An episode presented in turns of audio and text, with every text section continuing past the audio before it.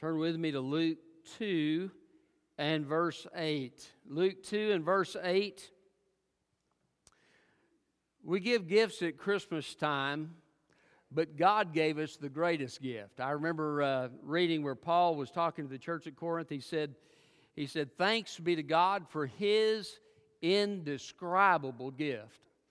An indescribable gift. I, I tell you what, that is what Jesus was. Uh, it wasn't just that a baby was born, but this was God's Son, God's glory revealed in human flesh.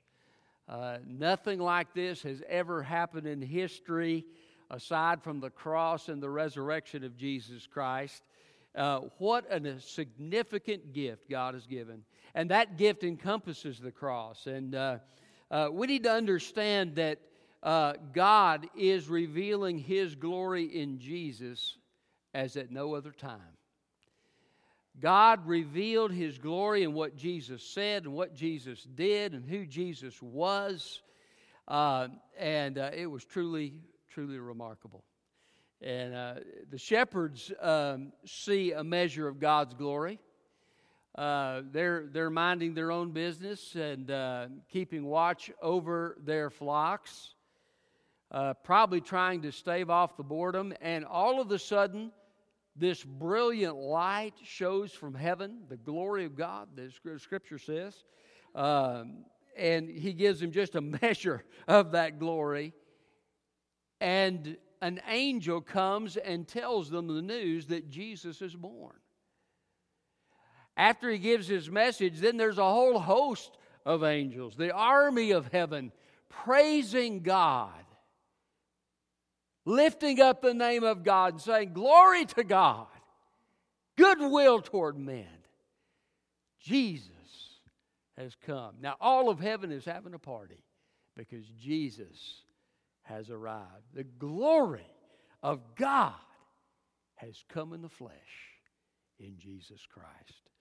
Uh, what an amazing thing. And we need to give God praise and thanks for the amazing thing that He's done for us. If you don't know Jesus Christ, you need to understand this is a personal gift. This is a gift for you. He wants you to be saved. He wants you to come into relationship with Jesus Christ and to know Him. We'll talk a little bit more about that. But uh, the title of my message is God's Glory Revealed. And so we're going to talk about how God's glory is revealed. Look with me at verse 8. It says, In the same region, shepherds were staying out in the fields, keeping watch at night over their flock.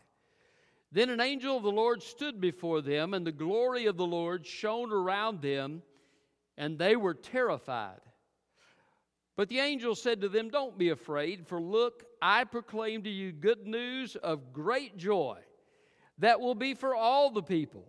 Today in the city of David, a Savior was born for you, who is Messiah, the Lord. This will be the sign for you. You will find a babe wrapped tightly in cloth and lying in a manger.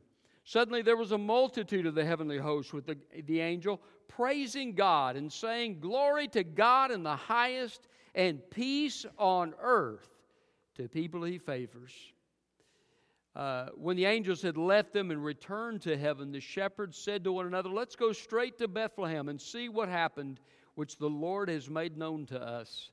They hurried off and found both Mary and Joseph and the baby who was lying in a manger. After seeing them, they reported the message they were told about this child, and all who heard it were amazed at what the shepherds said to them. But Mary was treasuring up all these things in her heart and meditating on them. The shepherds returned, glorifying and praising God for all the things they had seen and heard, which were just as they had been told. God's glory revealed. How's God's glory revealed to us? Well, He shows us His greatness. He shows us His greatness. And if you look in, in verse 9, the angel of the Lord stood before them, and the glory of the Lord shone around them, and they were terrified. Literally, the Greek says they feared a great fear. They weren't just scared, they were scared. They were scared to the core. Uh, can you imagine what you would think if you're out there, maybe half asleep, watching a bunch of sheep? uh, bored out of your mind, and all of a sudden, a brilliant light that was so bright. Uh, I mean, it blinded the Apostle Paul when he saw it full. You know, he saw uh, a measure of that glory uh, just shines that forth out of the sky. And then an angel speaks. And um, what, what was that like? Did he have a powerful voice? We know some of the angels, when they speak in the book of Isaiah, shake the ground as they speak. Okay, so they're scared. God shows just a measure of his greatness. Why does he do this? Because he wants the shepherds to know how great this baby is. Just a measure of God's glory is shown so that the shepherds can appreciate how great Jesus is and how the great glory of God resides in this little baby. Jesus Christ was veiled in flesh, but he was fully God the Son. And so God gives a measure of the glory so that they can perceive the greatness of who this child is. I want to tell you something there's no one greater than Jesus in all of history. There's no one greater than Jesus in all the universe. He is the divine Son of God sent from heaven.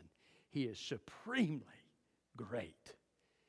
There's no one who can compare to him. And so the shepherds see this sight, they hear these words, they hear the, the praise and all of the things that are going on.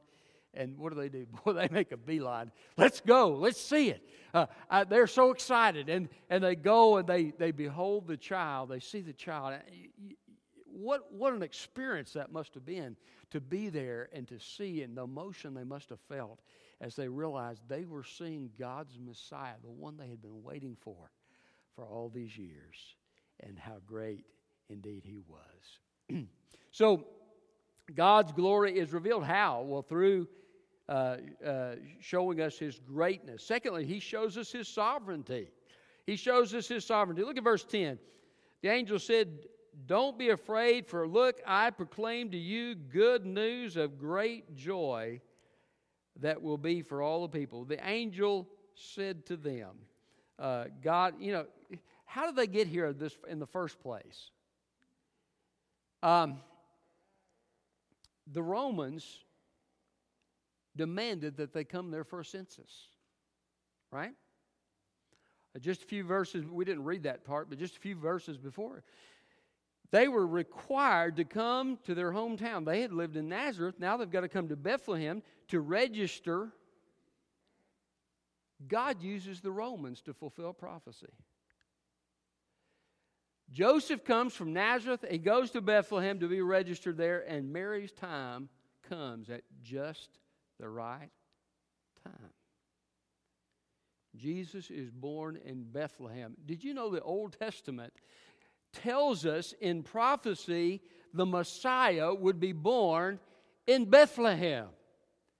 So God is working behind the scenes in His sovereignty to bring them at just the right time to just the right place so that Jesus could be born. The Messiah would fulfill prophecy. God shows us His great sovereignty. And also in the fact that later on he's called a Nazarene. How?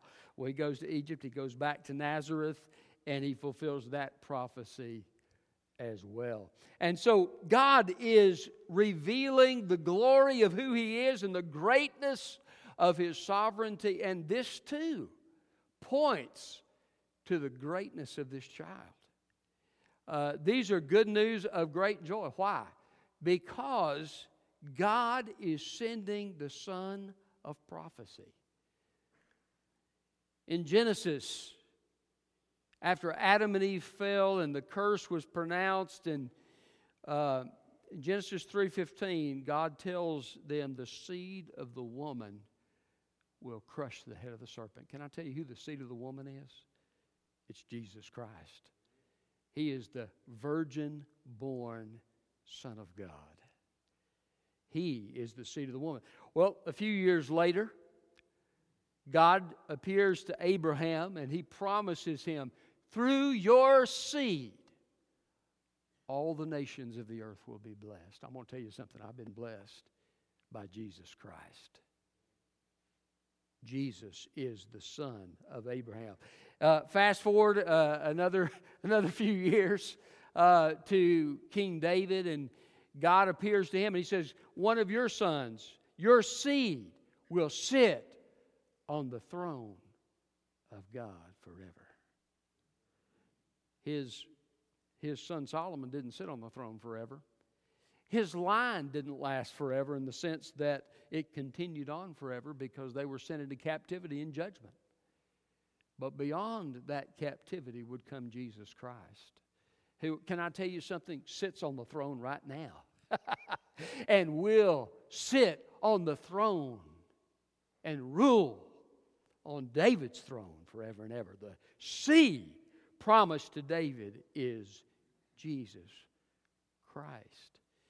Isaiah told us that the seed uh, would be the seed of the woman. A virgin would conceive and bear a son. Uh, and and uh, he says in, in chapter 9, his name shall be called Wonderful Counselor, uh, Everlasting Father, Mighty God, Prince of Peace.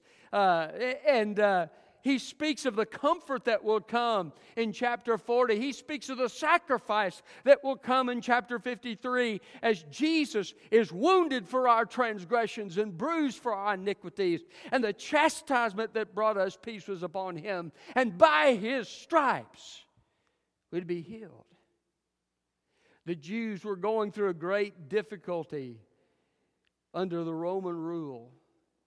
They were captives even though they were allowed some freedoms within their own land and uh, they were oppressed in some ways and um, they were grieved and they were looking forward to the hope that was going to come. This, when will the Messiah come? When will the Messiah come? And so the angel says, I bring you good news of great joy. He's here. Jesus is here. and nothing will ever be the same. Can I tell you something? I know we still live in a sin cursed world. But I'm going to tell you something. When Jesus came to this world, he changed history. And because of Jesus, we have hope. Jesus went to the cross, he paid for sin, he rose again in mighty power. And because of his resurrection power, we know there's hope. Jesus is coming again. Listen, I want to tell you something. No matter what happens in this world, no matter who is in charge in this world, ultimately, Jesus has come. He is sovereign, and He will have His way. Good news of great joy. The time of fulfillment has come. So God shows us His glory as He sovereignly brings the prophecies that have been made and the circumstances of history to fruition as he sends this Messiah, Jesus Christ. He reveals his glory. So, how does God reveal his glory? He reveals his glory. He shows us his greatness, he shows us his sovereignty, he shows us his son. Verse 11 Today, today, in the city of David, a Savior was born for you who is Messiah, the Lord. The anointed one of prophecy, the Lord who is in charge on David's throne, but even more so, the Lord who is sovereign over everything. But he's also Savior. We see God's glory in Jesus as he heals the man born blind.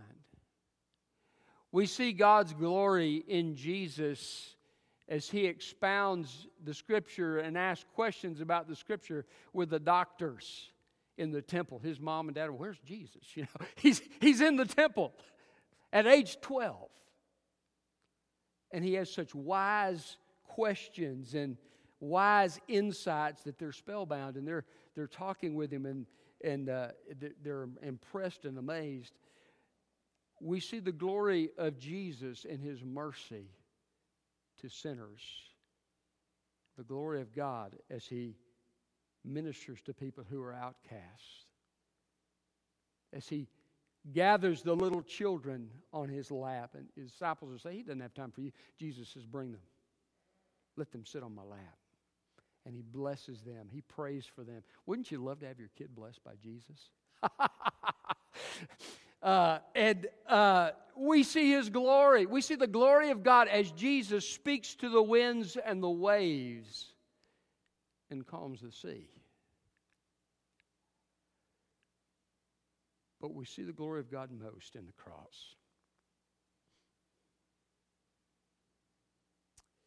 Isaiah 53 tells us that the Father was pleased to crush him for us. I don't understand that love. I can't wrap my mind around it. I can't fathom it. It, it, it's beyond explanation for me. The fact that the spotless, innocent Son of God would willingly lay down his life for me is the glory of God as I cannot describe it and cannot truly understand it. A Savior was born for you. Can I tell you something? Jesus isn't just a story about history for me, He's a living Savior. He's changed my life. He walks with me. He lifts me up when I'm down. He strengthens me when I'm weak. He gives me hope when I'm discouraged. He's my Savior. He saved me from sin, but His work of salvation continues. A Savior is born for you, who is Christ the Lord, and His work is not through. He's coming back, and one day I'm going to be saved from the grief and the heartache and the trouble of this world. And I'm going to step into eternity in glory in the place that God has prepared for me. good news of great joy. A Savior is born for you, who is Christ the Lord. And then you see in verses 13 and 14, he says, Suddenly there was a multitude of the heavenly host with the angel praising God and saying, Glory to God in the highest heaven, and peace on earth to the people he favors. God shows his glory by giving the shepherds. Man, what a show. What a what a show this must have been.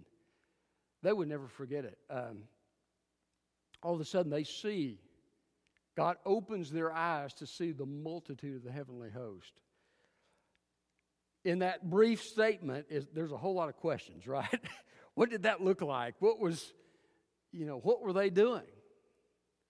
Uh, I'm not sure of all the details, but one thing I do know it was impressive.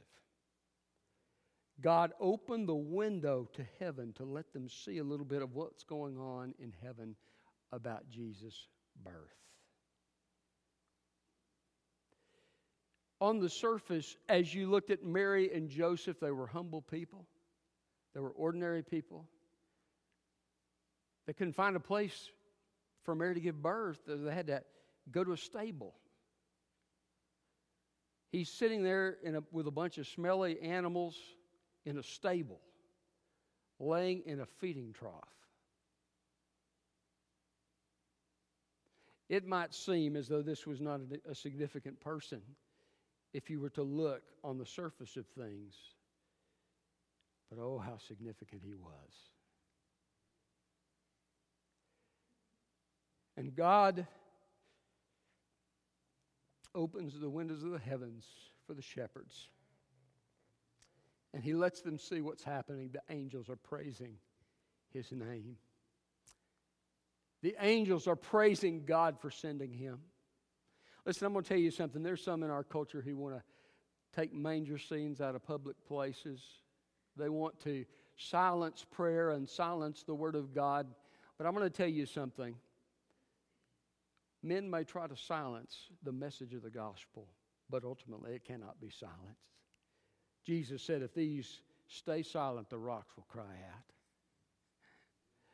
God opens the windows of heaven and he shows them this angelic host praising God, glorifying God, because this little baby had come to earth to change everything. What an amazing, awesome sight. God reveals his glory in this multitude of angels who declare his birth. Listen, there's no TV show you can watch that can adequately do this justice. I do like watching those shows sometimes, but this was something that was truly remarkable. And uh, Jesus came to this world, He came for you and me. It's personal. God so loved the world, yes. But what did Jesus say? I leave the 90 and 9 to go find the one who's lost. Listen, I want to tell you something.